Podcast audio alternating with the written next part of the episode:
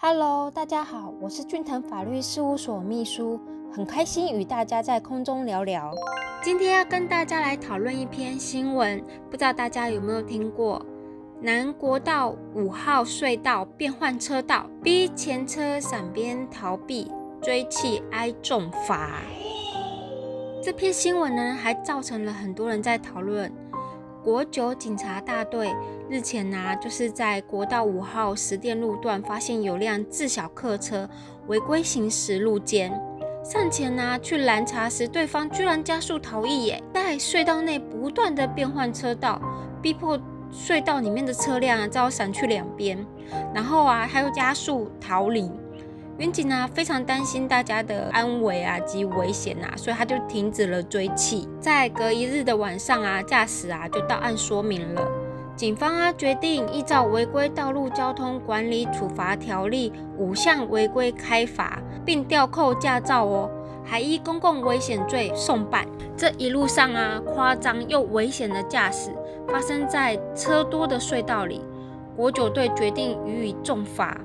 来看看这边他们罚了些什么呢？道路交通管理处罚条例的五项违规及罚则，分别是：行驶路肩可罚三千元到六千元哦；行驶大客车专用道可罚三千到六千元；跨越潮化线可罚三千到六千元；不服稽查取缔可罚一万元到三万元；危险驾驶可罚六千到两万四千元。送请监理站裁罚，累计罚金约三万元哦。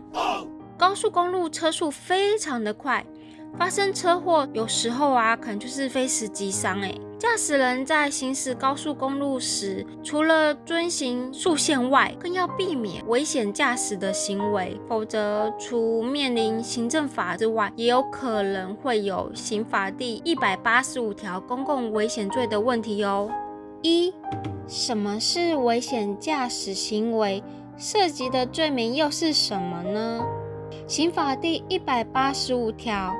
损坏或拥塞陆路、水路、桥梁或其他公众往来之设备，或以他法自身往来之危险者，处五年以下有期徒刑、拘役或一万五千元以下的罚金；因而致人于死者，处无期徒刑或七年以上有期徒刑；致重伤者，处三年以上十年以下有期徒刑。第一项之未遂犯，罚之。二、什么情况构成危险驾驶呢？常见的是飙车、蛇行、突然急踩刹车等行为。其实，危险驾驶的行为规范在《道路交通管理处罚条例》第四十三条规定，还有一条包山包海的概括条款，以其他危险方式驾车。从这边应该可以看出来，行车一定要遵守规定哦。三、危险驾驶行为不一定会成立犯罪吗？刑法虽然说是一种惩罚，但不是什么行为都会被规范到哦。举一个简单的例子，速限三十公里的道路却开四十公里，并不会构成犯罪，因为刑法只会处罚对生活有着重大危险的行为，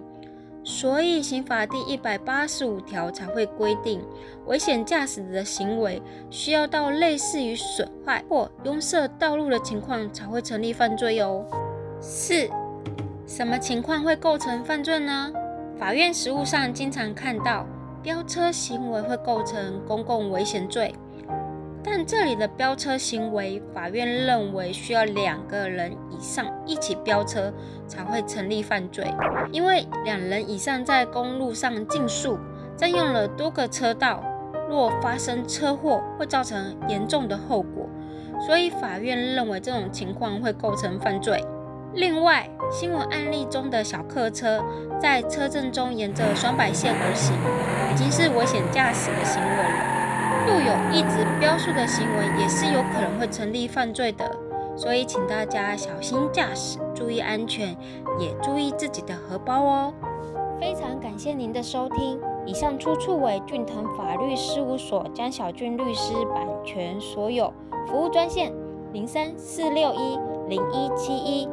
手机零九七八六二八二三一。下周二早上十点，咱们空中再见喽，拜拜。